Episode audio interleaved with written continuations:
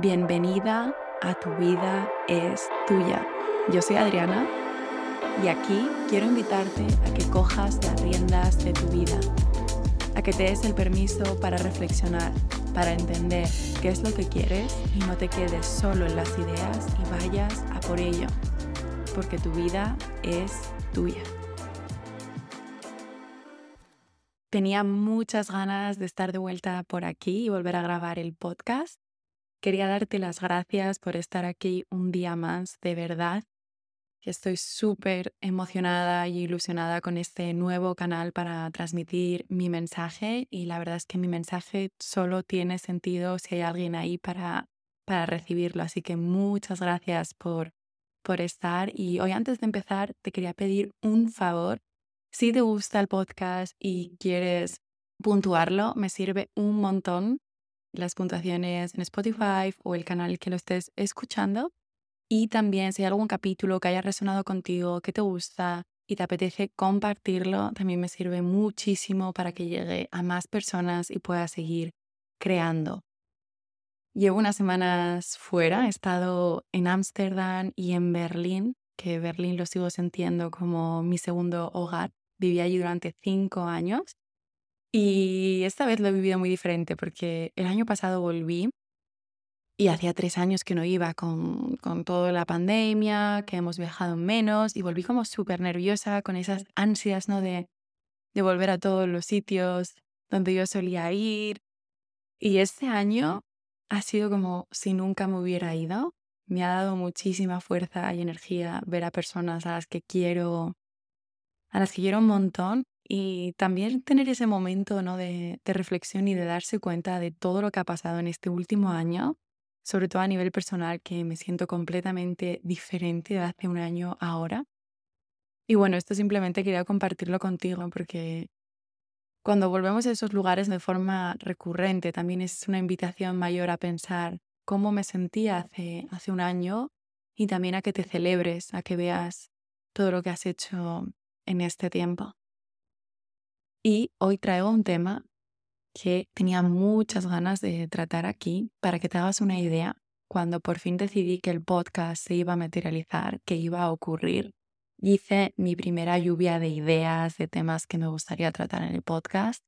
Este tema fue el primero. Este tema sabía que iba a estar sí o sí, porque ha sido mi temazo de los últimos años y he tenido esta conversación con más personas, sé que no soy la única que se ha sentido así, que se ha sentido un poco frustrada, digamos, ¿no? De ver cómo ciertas relaciones en mi vida se han ido, se han ido deteriorando y me he cuestionado mucho a mí misma y ahora lo haría de una manera completamente diferente. Por eso quiero traer este tema tan importante. Yo creo que estamos súper acostumbrados a hablar de rupturas de pareja, es un claro ejemplo, ¿no? Cuando alguien lo deja con su novio, con su pareja, con su marido, todo el mundo acude a ver cómo está esta persona, se la arropa un montón, se habla muchísimo de este tema y en cambio las rupturas de, de amistad es algo muchísimo más tabú, de lo que puede que incluso te avergüences y no hables porque te cuestiones si hay algo malo en ti, si has hecho algo mal para que esta relación termine. Y te adelanto, la mayoría de las veces no ha pasado absolutamente nada malo, ni por tu parte ni por la otra parte, es simplemente ley de vida, es algo que tenemos que aceptar y por eso quiero hablarlo hoy contigo aquí.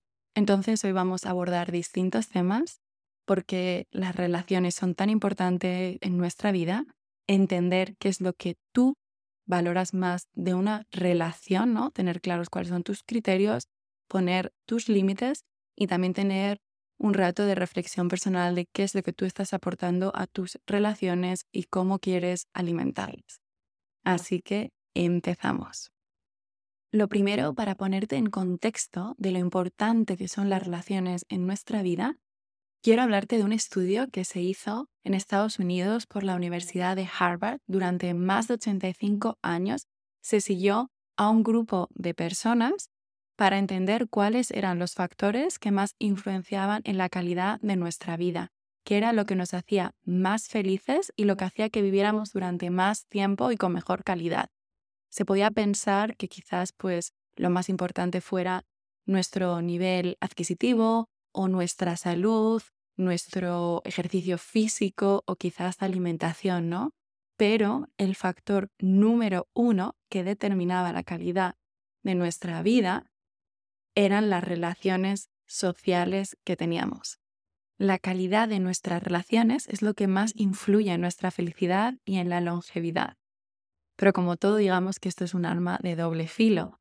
Igual que es lo que más felicidad te puede aportar y más energía, pues también es lo que más quebraderos de cabeza y más frustración te puede, te puede provocar. Por eso creo que merece mucho la pena que tengamos estas conversaciones aquí sobre las relaciones que queremos tener en nuestra vida para hacerlo de forma consciente. Para mí, todo empieza con, con uno mismo, ¿no? Con este espacio de reflexión personal, de entender qué es lo que tú estás buscando en una relación, qué es lo que tú estás aportando y también en pensar si donde estás poniendo tu energía es en el lugar adecuado, si sientes que perteneces ahí o si sientes que necesitas empezar a explorar nuevos espacios, ¿no? También quiero hablar de esto más adelante, cómo hacer amistades también en nuestra edad adulta, porque esto también es una creencia súper arraigada, igual que la de que la amistad es para toda la vida, como que a partir de cierta edad parece que ya no vas a poder tener nuevas amistades. Obviamente esto está cambiando, ¿no? Y cada vez más porque nuestro estilo de vida está cambiando. Pero por si acaso alguna vez te has planteado es que, uy, de mayor es muy difícil hacer amigos, yo te digo que de verdad todo lo contrario, sobre todo cuando más te conozcas, más sepas que esto que a ti te da vida, ahí vas a poder encontrar a más personas como tú. Porque hay muchísimas, muchísimas personas en la misma situación que tú, simplemente tienes que, encontrarlas. Y es incluso más potente cuando construís estas relaciones desde la, desde la conciencia, no es como la casualidad, alguien que te encuentras y no tenéis absolutamente nada en común, sino que es desde las ganas de, de aportaros mutuamente. Y como ya me habrás oído más veces, una de las herramientas que considero más potentes a la hora de ganar conciencia son las preguntas porque a través de las preguntas lo que estamos haciendo es guiar nuestro diálogo interno. Nuestro diálogo interno está ocurriendo todo el rato, muchas veces de forma consciente y muchísimas veces más de forma inconsciente. Entonces ahí le estás poniendo una guía para que tu discurso siga esa ruta que tú quieres. Entonces, en función de las preguntas que, que te hagas, vas a tener respuestas y eso va a guiar tu diálogo interior, ¿no? Esta herramienta yo la uso muchísimo en las sesiones, como en los ejercicios que, os ofrezco también para ganar claridad. Y hay otro tema que he empezado a aplicar a mí misma también mucho este año, que quiero compartir contigo aquí para que también lo uses, que es prestar atención a las respuestas que tú das también en conversaciones en las que te sientes cómoda, en las que te sientes que no vas a ser juzgada y puedes hablar libremente. Y te voy a decir como ejemplo a principios de este año conocí a una persona nueva en Fuerteventura y nos fuimos a tomar un café y empezamos a hablar de relaciones de pareja, de cuál fue nuestra última relación de pareja, por qué se terminó, cómo lo habíamos pasado. Y ahí fue cuando salió algo de mí que yo no era consciente y le dije, ¿sabes qué? Yo creo que he sufrido mucho más en rupturas con amigos que en rupturas de pareja porque en mi mente estaba como muy claro que esa posibilidad en las parejas podía suceder, ¿no? Que, que se terminara. Y es como un dolor muy intenso, pero más concentrado en el tiempo. Yo cuando recuerdo rupturas, pues es como lo paso muy, muy mal, pero llega un día en el que pues ya empiezas a estar bien y se va difuminando. Y en cambio, en rupturas que he tenido con, con amigos, sobre todo es cuando no hay un motivo en concreto, simplemente que tenéis prioridades diferentes, que quizás vuestros estilos de vida ya no sean compatibles, ya no conectáis como antes, y está fenomenal. Creo que, que lo que hay que es que aceptarlo y no darse golpes contra la misma pared, pero ahí yo he sufrido más, porque ha sido como una muerte mucho más lenta y continuada en el tiempo. Entonces era un dolor más sutil, pero más continuado. Y al final, cuando es un dolor sutil, muchas veces no lo apreciamos tanto y te hace incluso más daño en el largo plazo, ¿no? Entonces, por eso aquí quiero que ganes conciencia de cuáles son tus criterios principales en una amistad para cuando te encuentres en esos momentos de duda de yo siento que ya no pertenezco aquí, que ya te adelanto que si sientes que no perteneces, lo más seguro es que no pertenezcas, pero para asegurarte, te voy a decir preguntas que, que te puedes hacer a ti misma para ser sincera contigo misma. Hay una parte muy, muy importante, que es que te preguntes qué es lo que tú más valoras en una amistad. ¿Vale? Esto es como cuando trabajas en tus valores de vida a la hora de tomar decisiones y los valores de vida no están tallados en piedra, no van a ser siempre los mismos. Y en una amistad igual, no van a ser siempre los mismos, ¿no? Pero no viene de más hacer un check-in cada cierto tiempo de ver si estás invirtiendo y teniendo el tipo de relaciones que tú quieres tener. Por ejemplo, yo antes de grabar este episodio estaba recapitulando cuáles son para mí los criterios más importantes. Para mí el número uno de una amistad es la sinceridad y la honestidad. Saber que puedo confiar en la otra persona. Tener la certeza de que si hay algún problema lo va a hablar conmigo primero, que no van a hablar de mí a las espaldas, que no estoy con una persona que, que está criticando a otros amigos, ¿no? Porque eso es evidente cuando alguien está contigo criticando a otras personas, cuando tú no estás, van a hacer lo mismo. Y para mí es muy importante tener sinceridad y una comunicación abierta ¿no? en la que se pueda hablar de, todo. El segundo criterio para mí muy importante también es la presencia y la atención. Es decir, cuando estás con alguien, está contigo 100%. No es tanto para mí, porque como os digo, os estoy hablando de mis criterios, ¿no? No necesito ver a alguien todos los días para considerarlo un buen amigo. De hecho, acabo de estar en, en Berlín He visto amigos que hace un año que no veía. Pero me he sentido muy querida y muy arropada y que nuestra conexión es muy fuerte porque en el tiempo que hemos estado juntos ha habido un interés real por ambas partes de saber cómo está la otra persona, qué ha pasado. No quedas con alguien y ves que está a otra cosa, que no te está prestando atención, eh, que no tiene un interés real, que puede que te esté juzgando y el tercer punto también es la reciprocidad. Es decir, que tú sugieres planes, tienes iniciativa de hacer cosas con estas personas, pero que por el otro lado también, ¿no? Y como te digo, estos son mis tres criterios. Te animo a que tú, si quieres, ahora mismo puedes parar el podcast o en otro momento, te pares y los escribas. Digo que yo esto, por ejemplo, mm, para relaciones de pareja lo había pensado mucho antes que para relaciones de, de amistad. Y creo que es súper importante tener en cuenta cuáles son nuestros criterios para poder hacer un check-in y ser sinceros con nosotros mismos. Por supuesto, estos criterios los puedes comunicar, ¿no? Cuando alguien te falla, digamos, te decepciona, tú puedes decirle, oye, es que para mí esto es muy importante. Y luego, obviamente, ya ver cómo reacciona la otra persona y en función de eso tú ya puedes decidir, como te digo, las relaciones obviamente son por ambas partes. Entonces, igual que quiero que reflexiones sobre cuáles son los criterios más importantes para ti en una buena amistad, quiero que también reflexiones si tú misma los estás cumpliendo, si tú estás siguiendo estos criterios con tus relaciones. Y también me parece interesante que, mm, que ganes conciencia de, de qué forma tú te sientes querida y apreciada. Esto también está súper relacionado con los cinco lenguajes del amor. Para mí es súper importante el tiempo de, calidad, que es lo que decía de, de la presencia, ¿no? No es tanto para mí ver a una persona todos los días, sino la calidad de ese encuentro y la conexión que tú creas. Yo te estoy dando mi ejemplo, ¿no? Pero tú quizás seas una persona que, si tu lenguaje del amor son palabras de, de afirmación, pues Quizás lo que más valoras en una amistad es que esta persona te escriba palabras de, apoyo. Y un pequeño paréntesis por si no estás familiarizada con los lenguajes del amor, que es una teoría de Gary Chapman que defiende que cada uno tenemos un lenguaje del amor primario y secundario, es decir, tenemos una forma predilecta tanto de dar como de recibir amor. Después de estudiar a muchas parejas, hacer terapia de pareja, vio que muchos de los problemas venían de que una parte estaba expresando amor de una forma, pero la otra lo quería recibir de otra. Entonces hay cinco lenguajes principales. El primero son palabras de afirmación, es decir, tú valoras mucho que la gente te comunique pues que te quieren, que te apoyan, tanto verbalmente como de forma escrita.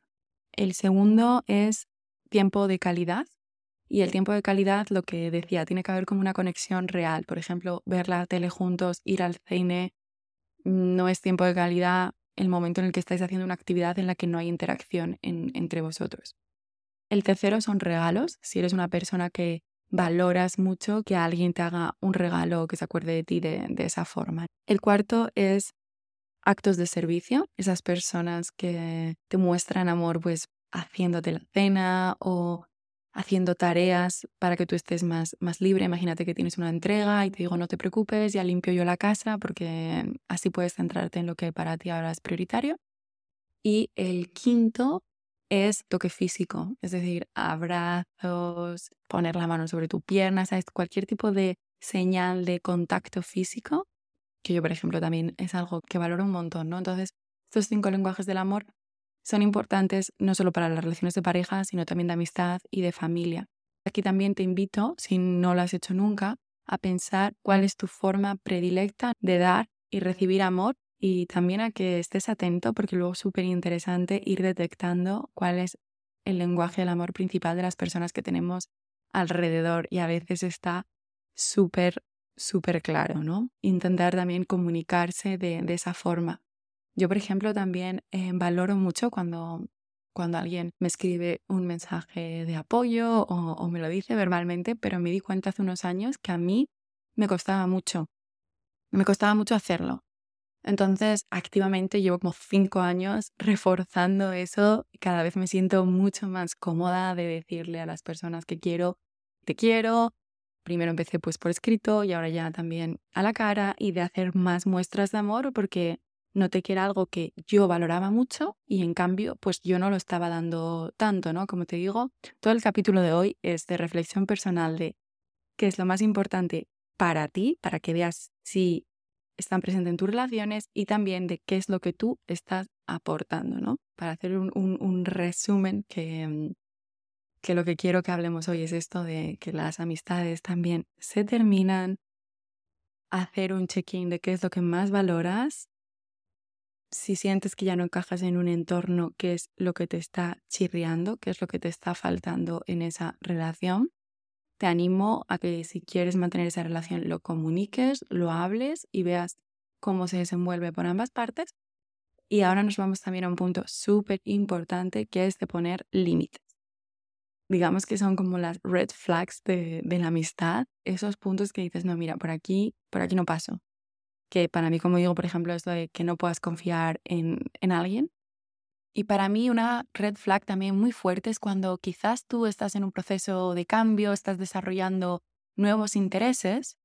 Por ejemplo, en mi propia experiencia también me empecé a interesar mucho por el yoga, no sé, hace cinco años, que hice un cambio muy importante. En el capítulo 2 os conté un poco de mi cambio de vida, lo dejé ahí cuando me fui a viajar sola. En algún momento lo retomaré porque, claro, cambié de una empresa corporativa, una e-commerce, a luego mm, hacerme una formación de yoga, empezar a dar clases de yoga, formarme más en autoconocimiento y dirigirme hacia lo que estoy haciendo ahora, que es lo que más me apasiona en el mundo, que es guiar y apoyar a otras personas a que se conozcan mejor, ¿no? Para que tomes decisiones siendo sincera contigo misma y construyendo tu propio camino.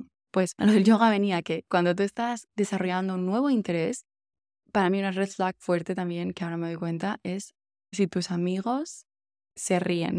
Parece muy gracioso, pero si tus amigos no te apoyan en esa nueva aventura, sino que te critican, te juzgan y mm, a veces no te critican literalmente a la cara, ¿no? Pero con comentarios sutiles, ofensivos, eso es una red flag para mí enorme.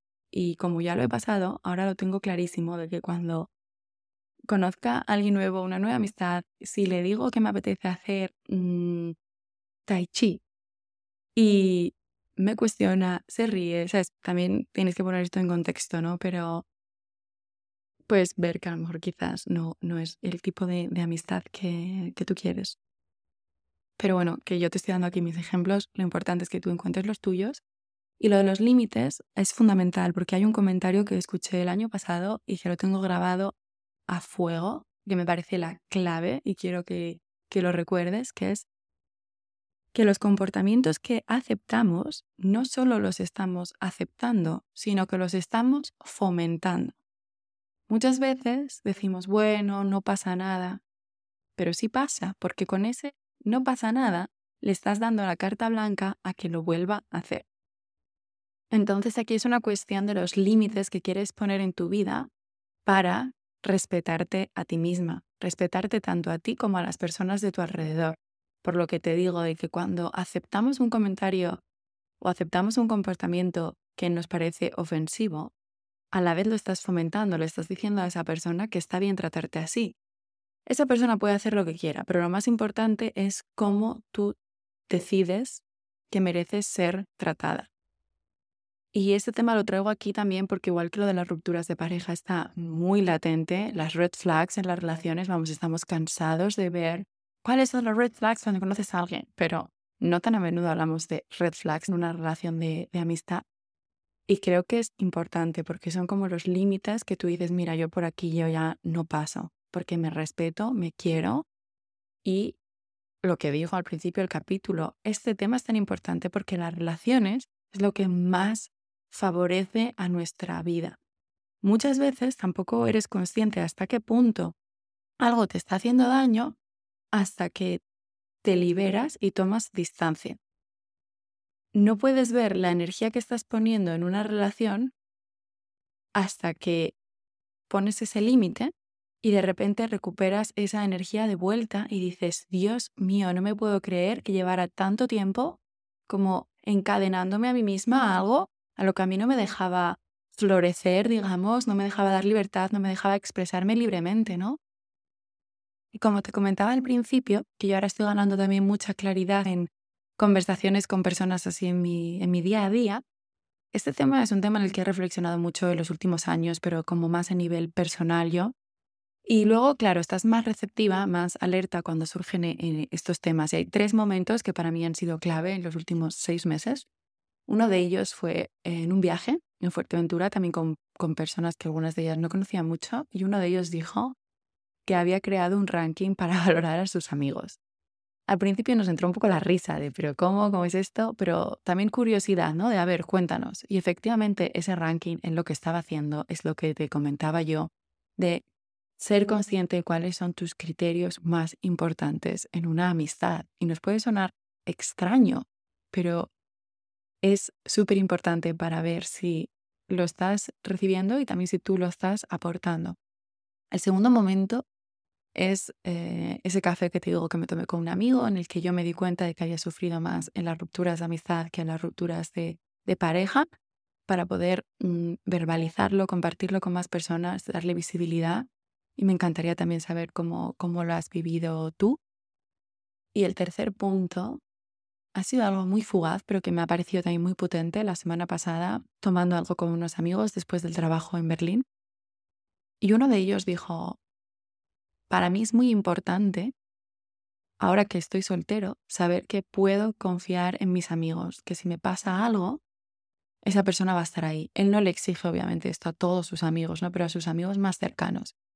Y uno de sus amigos más cercanos, pues estaba empezando a conocer a una persona, todos sabemos este entusiasmo, entonces le estaba como cancelando un montón de planes, le llamaba, no le contestaba y él le hizo un ey, ey, ey.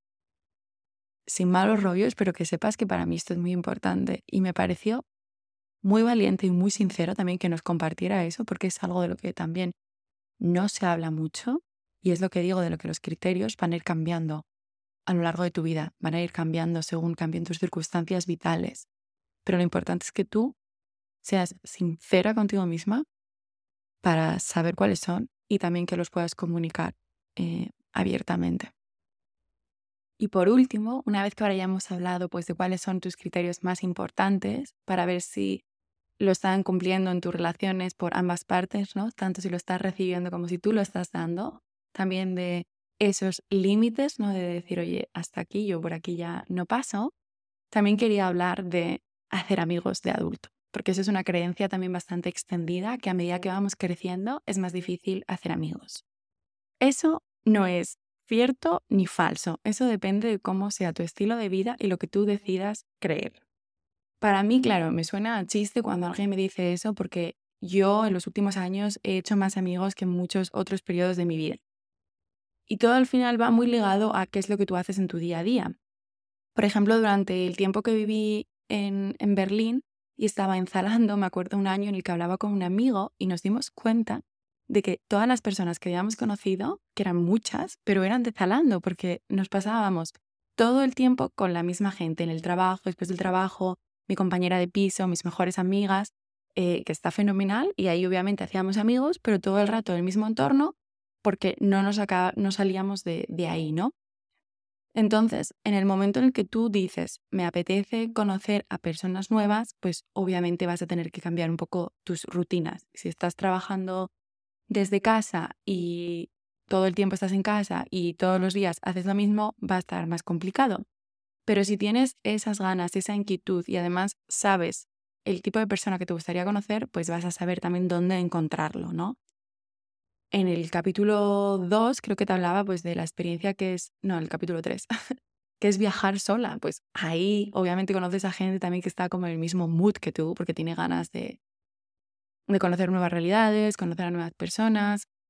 También para mí, pues los retiros, ahora que yo estoy muy metida en ese mundo, es un sitio donde he hecho grandes amigos, porque ya son personas que están buscando esa experiencia de, de conectar con ellas mismas y también conectar con, con otros.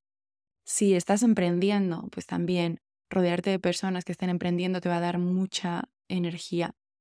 Entonces aquí simplemente te quiero dejar caer que de verdad hacer amigos de adulto es igual de fácil que cuando eras pequeño. Lo que pasa es que cuando eres pequeño tú te ponías en situaciones en las que resultaba más fácil y a medida que vamos creciendo nos vamos haciendo cada vez más rutinarios y si no decidimos de forma activa puedes pasarte mucho tiempo repitiendo lo mismo. Entonces, de verdad, esto es una luz verde te aseguro que puedes hacer grandes amigos a cualquier edad, a los 50, a los 60, a los 80. Simplemente tienes que estar receptivo y entrenar esa parte eh, también. Y si te quedas con una sola cosa del episodio de hoy, es que efectivamente las amistades también se terminan y no pasa absolutamente nada. Porque igual que unas amistades se terminan, otras empiezan. Entonces aquí quiero que seas de verdad, lo he repetido muchas veces, pero sincera contigo misma y consciente de que tu energía es limitada.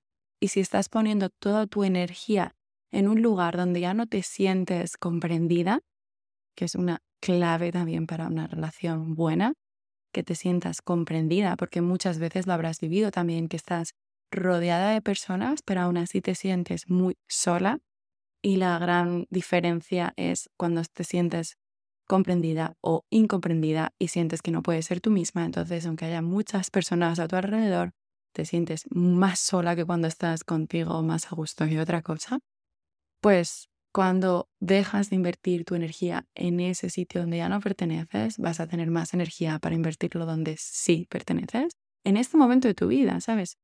es, es, ganar esa, también esa libertad y esa sinceridad de que tú vas cambiando, las relaciones van cambiando, no tiene que pasar nada malo, esto no, no se trata de malos rollos, de rencor, de nada, sino de tener esa conciencia y entonces vas a poder relacionarte mejor. Y como siempre, me encantaría saber cuál es la parte que más ha resonado contigo y si te gustaría que habláramos más de relaciones aquí, también saber cuál es tu punto de vista sobre las amistades de adulto. Y me puedes escribir por Instagram, Adriana barra baja Vázquez barra baja González. Te voy a dejar el enlace en la descripción. Y también si te apetece formar parte de un espacio que tengo más íntimo, que son mis cartas. Te escribo una vez a la semana compartiendo experiencias personales y aprendizajes para animarte a ti también a reflexionar sobre tu propia vida y además también es el primer lugar en el que comparto lo que voy creando para acompañarte en tu crecimiento. Espero que hayas disfrutado del capítulo de hoy, que te haya hecho reflexionar y no sé si lo notas, pero para mí es un tema que me apasiona, el tema de las relaciones, que me gustaría tratar cada vez más, tanto relaciones de pareja, de familia, de amistad y por supuesto la relación que tienes contigo misma, que para mí es el origen de todo lo demás.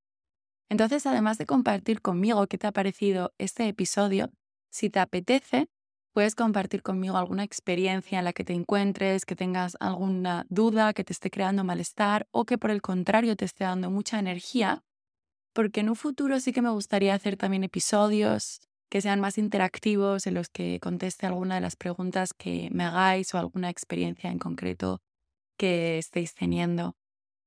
Y dicho todo esto, espero que tengas un día estupendo, que lo que he repetido más veces en este episodio, de verdad que seas sincera contigo misma, que hagas lo que sientas que es mejor para ti en este momento, porque tu vida es tuya. Y te mando un abrazo enorme, enorme, enorme, enorme. Y nos vemos en el siguiente episodio. Un abrazo gigante.